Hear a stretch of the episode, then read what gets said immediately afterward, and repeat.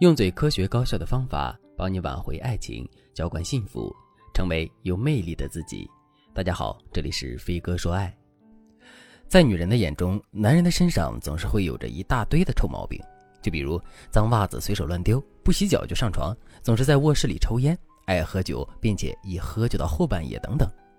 男人的这些臭毛病，我们当然是无法忍受的，于是我们就一遍遍的去劝导男人，希望男人可以适当的做出改变。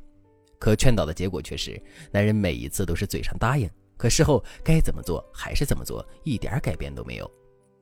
看到男人一点长进都没有，我们自然会感到很生气。于是，在负面情绪的作用下，我们就开始去跟男人吵，去跟男人闹。结果呢，两个人之间的争执就停不下来了，两个人的感情也因此变得越来越差了。为什么会是这样的结果呢？为什么男人明明是一身的臭毛病，可他就是不听劝呢？其实这里面有两个非常主要的原因。第一个原因是我们认为是缺点的那些问题，在男人的眼中并不是问题。其实这一点也很好理解，我来给大家举几个例子。就比如你认为抽烟对肺不好，在卧室里抽烟更是不对的，可男人却会认为，当他有压力的时候，一根烟就能让他恢复状态，为什么他不可以戒烟消愁呢？再比如你认为男人经常喝酒，容易得脂肪肝。而且喝醉酒之后，他在外面也很不安全，所以他需要戒酒。可男人却会认为，他也需要有朋友，需要有社交圈啊！一大群男人聚在一块儿，不喝酒还能干什么？难道要手牵着手逛街吗？听到这里，大家肯定都知道了，男人和女人之间的认知差异是客观存在的。如果这种差异不改变的话，即使男人表面上愿意听我们的话，这些问题也不会得到实质性的解决。那么，我们到底该如何彻底解决这个问题呢？其实我们唯一能做的就是通过变换不同的场景和方式，来让男人充分的认识到问题的性质和严重性。具体该怎么操作呢？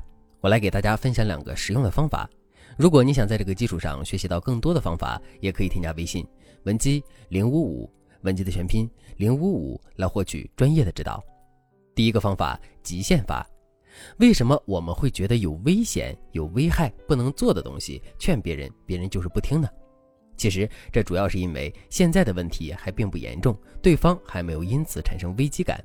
就比如你对一个胖子说：“你现在的体重已经超标了，你应该少吃多运动，好好减肥，只有这样你才能拥有一个健康的身体。”这个时候，这个胖子会不会把你说的话当回事儿呢？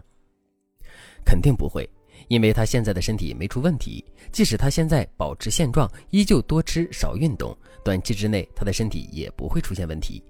我们每个人都是有惰性的，当问题还没有出现在我们面前的时候，是很少有人会真的着急的。那么，我们怎么才能让一个人真的把这些事儿当回事儿呢？其实，我们可以使用极限法。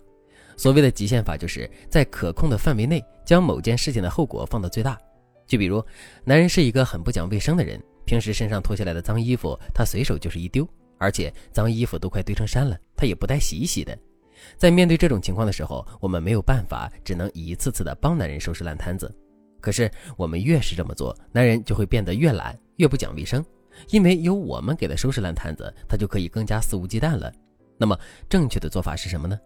正确的做法是我们不仅不要去帮男人洗脏衣服，还要任由男人的脏衣服堆成山，一直到男人再也没有新衣服换为止。在这种情况下，男人还会忍住不自己洗脏衣服吗？他肯定忍不住。另外，如果我们想让事情进展得更快一点，并且把事情的危害结果弄得更重一点，我们也可以故意找几件男人很喜欢的衣服或者很贵的衣服，把它们一直泡在盆子里，但就是不洗。这么泡上几天之后，会出现什么结果呢？没错，衣服会被泡得再也洗不出来了。只要我们给到男人一次这样的教训之后，男人肯定就会乖乖的听我们的话的。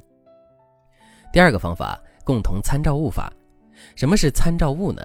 其实我们在认知和理解一些我们不熟悉的东西的时候，会习惯于给自己找一个参照物。就比如有人对你说温柔也是一种力量，不要太过于争强好胜。如果仅仅是听这句话的话，你可能并不理解这句话说的是什么意思。可如果我持续的对你说舌头是柔软的，牙齿是坚硬的，可牙齿早早就会掉光，舌头却会一直存在，这不就说明柔软是一种更强大的力量吗？这么一说，你可能很容易就懂了。因为你有了一个参照物，不过呢，不同的人在理解问题的时候所采用的参照物是不同的，所以这就会导致一个结果：那就是我们用自己的参照物理解到的东西说给别人听，别人却未必能够理解到。就比如，男人永远也不会理解为什么女人化妆需要那么长的时间，为什么女人化妆的时候被打断会变得特别生气。可如果你用男人能听懂的参照物去跟男人讲这个道理的话，那结果就完全不一样了。就比如，你可以对男人说：“亲爱的，我们女人化妆就跟你们男人玩游戏是一样的。如果你现在正带领着队友开黑呢，我突然把你的网线拔掉了，你会不会很生气呢？肯定会，对吧？其实女人也一样，女人化妆的时候是不喜欢被打扰的。如果被打扰到了，我们就会变得很生气。这么一说，男人肯定就能听懂你的意思了。”再说回男人身上的臭毛病，我们一定要用男人能够听得懂的方式来表达我们在面对男人这些臭毛病时的感受，而不是去急着教育男人。就比如，男人根本就不知道自己没事的时候跟好朋友喝喝酒有什么错，这个时候我们就可以对男人说：“如果我天天跟一群好朋友去 KTV 唱歌，一唱就唱到后半夜，你会有什么样的感受呢？”其实我在你面对彻夜喝酒的时候，内心的感受也是这样的。这么一说，男人肯定就能明白我们的感受了，两个人之间的沟通渠道也就能够彻底打开了。如果你对这节课的内容还有疑问，或者是你本身也遇到了类似的问题，可是却不知道该如何解决的话，你都可以添加微信文姬零五五，文姬的全拼零五五，来获取专业的指导。剩下的部分我会在下节课继续讲述。好了，今天的内容就到这里了，感谢您的收听。您可以同时关注主播，内容更新将第一时间通知您。